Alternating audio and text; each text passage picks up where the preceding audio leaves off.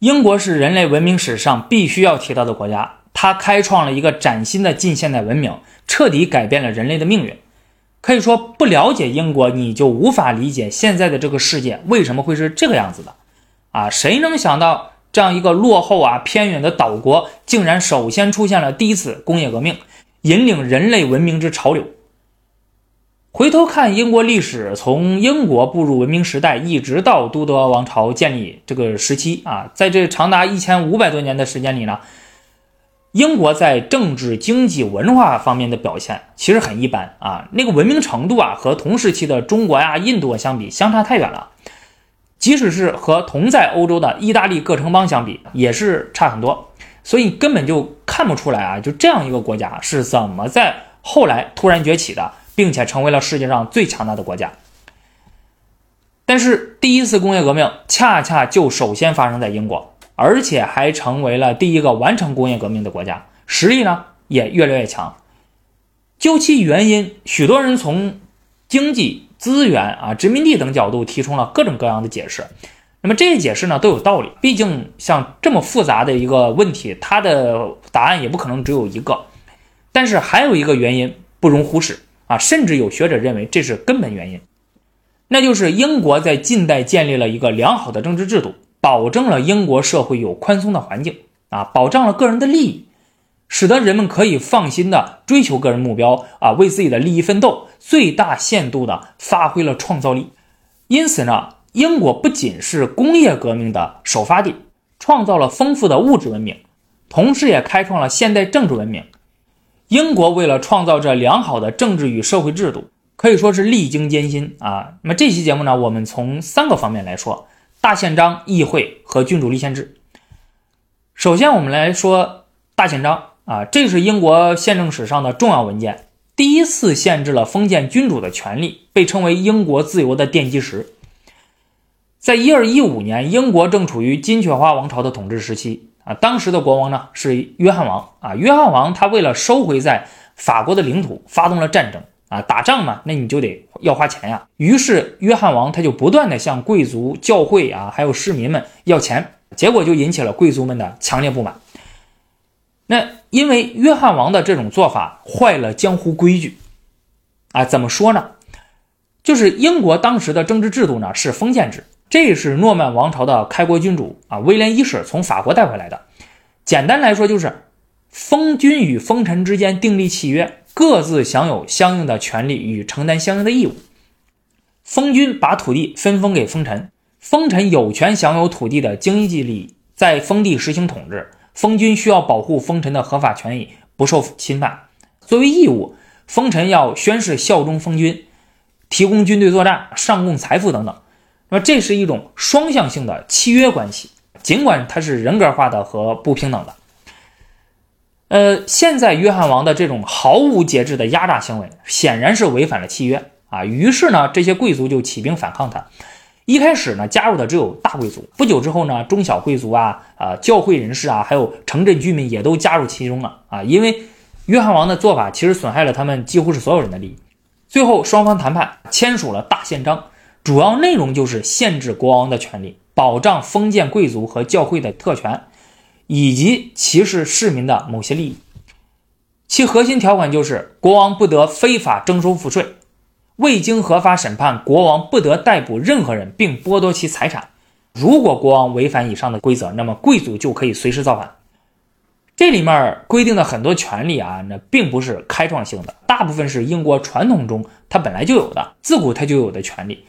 但是呢，把这些权利全部汇聚在一起啊，形成纸面的文件，并且以法律的形式颁布，那么这个在英国的历史上是具有重大意义的。不过呢，这里得说一下，大宪章在当时并没有起到什么实际的作用啊，因为签署后不久呢就被教皇废除了，双方又打了起来啊。虽然后来这个封建贵族在和国王的斗争之中啊，曾经一再强迫啊国王重新颁布大宪章，但是呢，在此后的大部分时期里。还是淹没无闻啊，没有发挥什么太大作用。大宪章的影响在于未来，啊，在于十七世纪英国资产阶级革命的时候被人们挖掘了出来，作为反对封建专制王权、维护议会权利、保护国民自由的重要传统依据。由于其中“王在法下”和无代表权、不纳税的原则，它成为了英国宪政的基础。接下来呢，我们说一下议会。议会是全世界很多国家都存在的代议机构啊，是民主的象征。它最早起源于英国，因此英国议会被称为世界议会之母。十三世纪的时候呢，英国就出现了议会，但是它一开始的意思只是一种机会，是指国王和贵族在大议事会上交谈或谈判。经过后来的发展和演变，成为了国王的这咨询机构啊，具有贵族议政的性质。最后才转变为了具有代议性质的民选机构。关于这一演变啊，就促使这一系列变化的关键呢，就是在于是呃，随着战争的频繁，行政与军费开支增加，国王不得不依靠议会征税扩大收入。在十二世纪的时候呢，英国国王的收入啊，基本上来源的都是什么呢？啊，这个司法呀。大领主的捐助啊，还有封建赋税等等啊，这些渠道它不涉及到对于一般公民的征税啊，因此无需举行重大的会议请求批准。但是到了十三世纪呢，情况就发生了变化啊，此时战争频繁，战争开支不断的扩大，国王入不敷出，他缺钱呀。那这时候他原有的那个收入渠道无法给他提供更多的收入了，于是他就越来越依赖于对于全民征收的赋税啊，由于涉及到了全民的利益。那要想征收这种赋税的，就必须要由国王召集会议，经过纳税人的同意才行。这样议会的重要性就越来越大了。到了一二九五年呢，平民啊，或者说是地方代表正式加入了议会，国民的范畴扩大了啊。虽然其中起主要作用的还是贵族啊，但是呢，这毕竟改变了议会中只有贵族的情况。到了十四至十五世纪，议会的权力进一步增强，原因还是战争。这一时期的。英法百年战争让英国国王更加需要金钱的支持，使国王不得不频繁召开议会，于是促进了骑士和市民等平民力量的上升啊！而且呢，他们也从之前的出席者开始变为了参政者，还有贵族之中也出现了分化。那那些大贵族啊，他一直认为只有自己才能和国王一起处理国家大事儿啊，就是。不带那些中小贵族玩儿，于是中小贵族他就不得不和这些骑士啊，还有这些市民代表联合起来，这样就促成了下院的诞生。而且只有经过下院同意的征税案，才能对全社会具有法律效力。到了十四世纪末，议会就已经分为了世袭的上院和选举的下院，这种结构一直延续至今。这段时期，议会还获得了立法权和弹劾权。因此，在十四、十五世纪的时候呢，英国议会的组成和权力构架基本上已经是算是成型了。英国议会的形成具有重大的意义。都铎王朝时期的英国国王开始不断集中权力，形成了强大的王权。但是因为有议会的存在啊，对王权形成了集体的制度化的牵制力量，使得英国无法形成像很多东方国家的啊那种皇权专制制度。大家可能会觉得很奇怪啊，就是呃，为啥国王一定要依靠议会来统治呢？对吧？你自己一个人说了算不好吗？啊，不香吗？英国国王不是不想啊，是不行，非不为也是不能也。因为在很长一段时间里啊，英格兰缺少强制性的国家力量啊，他没有常备军，也没有有组织的警察，国王要想实行统治，就只能是依靠臣民的自愿服从。啊，依靠像议会一类的组织机构的积极配合才行。那么，而议会最终取得了超越国王的法律地位，则是经过了英国资产阶级革命。当时的国王是詹姆斯一世啊，之前呢，他一直是苏格兰的君主。他在苏格兰相对落后的政治文化环境之中长大啊，对英格兰议会的制度缺乏了解，也不认同。还有他的儿子查理一世也是，他们父子认同的是什么呢？他们认同的政治理念是君权神授，认为议会的权力出自国王，所以国王的权力要高于议会。那么这个就一下和英格兰议会的传统产生了对立啊，而且是根本性的对立。因为议会认为他的权力是历史赋予的啊，是和国王共同处理国家大事的机构，国王不能一个人独断专行。于是这父子俩就经常和议会产生冲突。查理一世甚至一度解散议会。逮捕议员，最终双方矛盾无法调和，在一六四零年爆发了革命。革命摧毁了君主制，处死了查理一世，中间一度成立了共和国，还取消了上院，由下院来行使国家主权。但是后来呢，议会被克伦威尔推翻了啊，实行了军事独裁啊。此后，议会又与军队不断的斗争，就是他不允许出现一个一家独大的，就一个人说了算的这种专制性力量。后来，议会把查理一世的儿子查理二世请了回来，斯图亚特王朝复辟了。国王与议会，那按正常来说，应该是像以前一样啊，保持一个权力的平衡。但是在查理二世和后来继位的詹姆斯二世啊，他们还想着恢复专制王权，于是就与议会继续斗争。尤其是詹姆斯二世还想恢复天主教，这个是信奉新教的英国国民所无法接受的。议会把詹姆斯二世信奉新教的女儿和女婿从国外请了回来，发动了宫廷政变，迫使詹姆斯二世退位。啊，因为没有流血嘛，史称光荣革命。第二年，也就是1689年，颁布了权利法案。英国正式建立了君主立宪制，议会取得了高于国王的地位，解决了国家主权在谁的问题。因为新国王是议会创造的啊，自然主权就是在议会了。这是人类在政治制度上所取得的一个非常重大的进步。为了避免英国王位落入詹姆斯二世的后代子孙手中，避免落入天主教徒手中，议会在1701年通过了王位继承法。啊，一个国家的王位继承原则不是由国王决定的，而是由议会决定的。从这里你就能发现，其实它再次是体现了君主立宪制的本质，也就是国家主权不在国王，而是在议会手中。不过这时候可不像大家想的那样啊，英国从此之后就是个民主国家了啊，这还差得远呢。在十七、十八世纪呢，英国形成的是典型的贵族政治制度。那么这时候，国家的统治权它只是从国王一个人手里转移到了贵族的一批人手里，民众还没有参政权。那近些年来的一些研究还认为呢，这场革命呢根本就不是什么英国啊资产阶级革命啊，因为当时英国还没有出现资产阶级呢。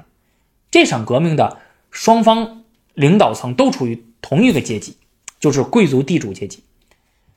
不过这种政治体制比当时其他国家。都要好多了啊！它毕竟是一种进步，它促进了工业革命的出现，而随着工业革命的开展，经济的发展又促使英国的政治制度进一步变革。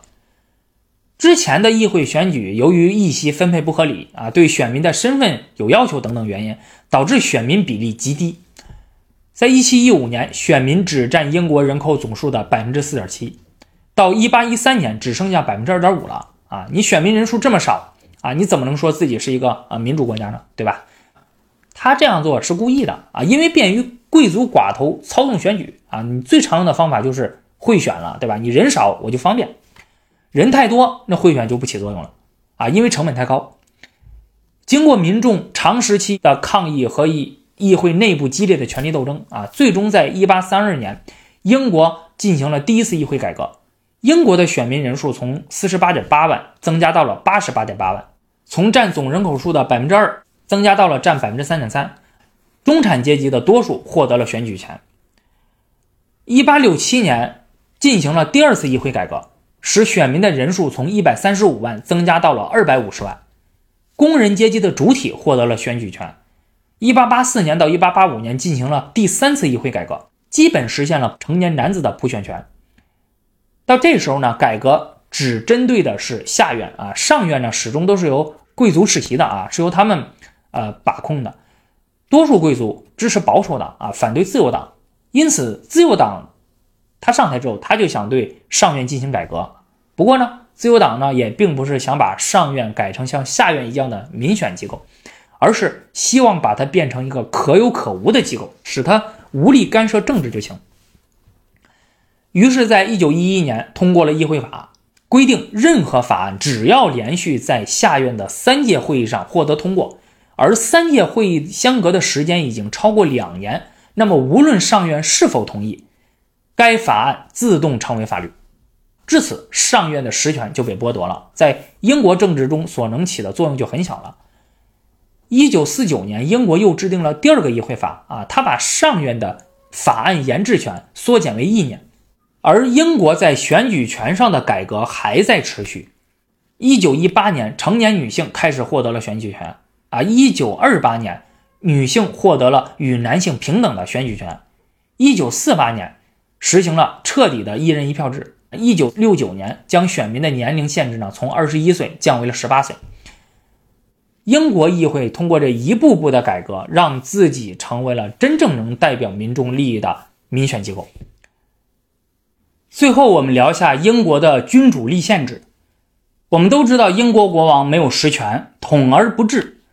但是，这种地位的形成啊，可不是光荣革命之后一下就形成了啊，它有一个发展过程。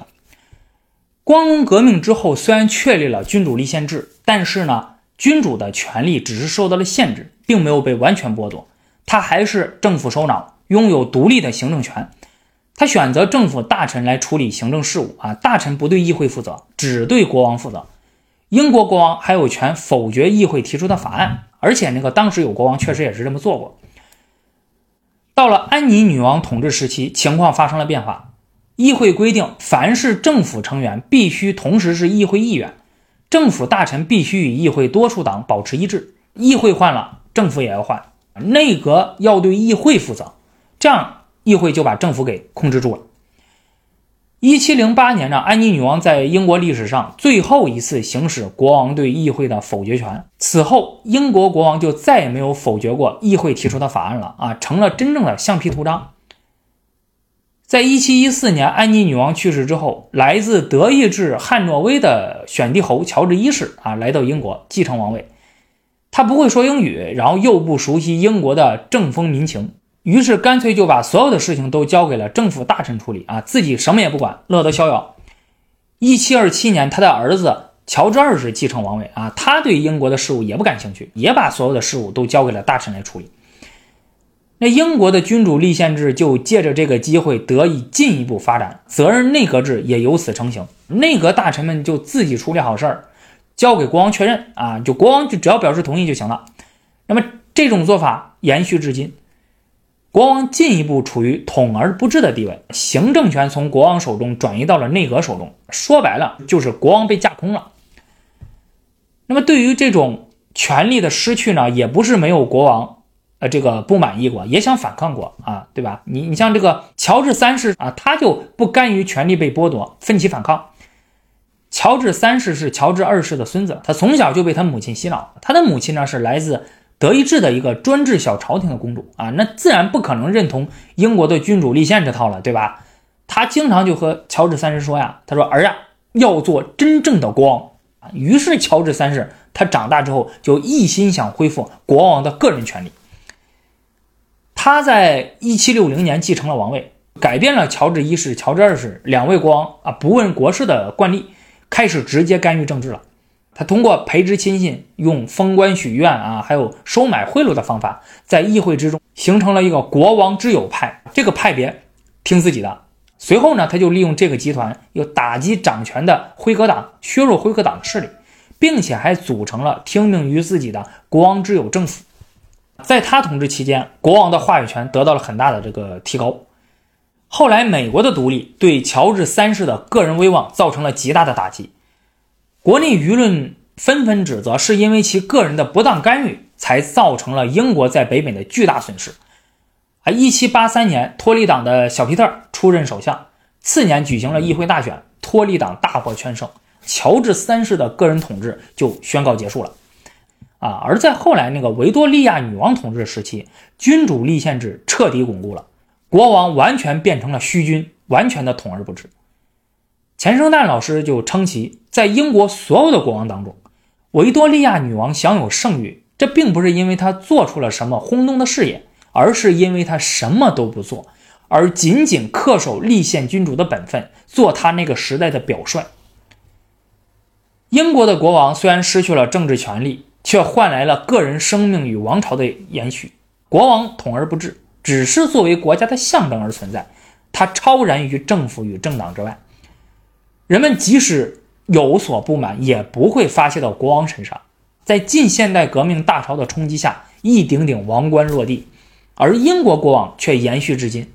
你不得不说，君主立宪制不仅保护了公民的权益，也保护了王室的安全。由英国所开创的这套政治制度，极大地促进了人类政治文明的发展。后来惠及全球，这是英国对人类文明的重大贡献。这套制度的好处呢，不仅仅在于是自由民主啊，保障个人权益，还在于它的开放性，它具有自我进化的能力，使得人类政权的更替呢可以通过和平的手段，也使得整个国家社会不再惧怕改革，因为社会无意识一刻不在变革之中。英国留给世界的，除了这一套良好的政治制度，还有就是实现这套政治制度的方法。英国自光荣革命之后，政治与社会制度的不断改进，依靠的便不再是暴力革命了啊，而是和平渐进的改革。每个社会集团之间提出自己的利益要求，然后互相妥协，达成相应的共识，以满足整个社会发展的需要，以及维护本集团利益的需要。从贵族制到民主制的整个演变啊，就是如此。虽然整个过程非常的漫长啊，但是呢，仍然处于不断进步之中。最后达到了一个较为理想的状态。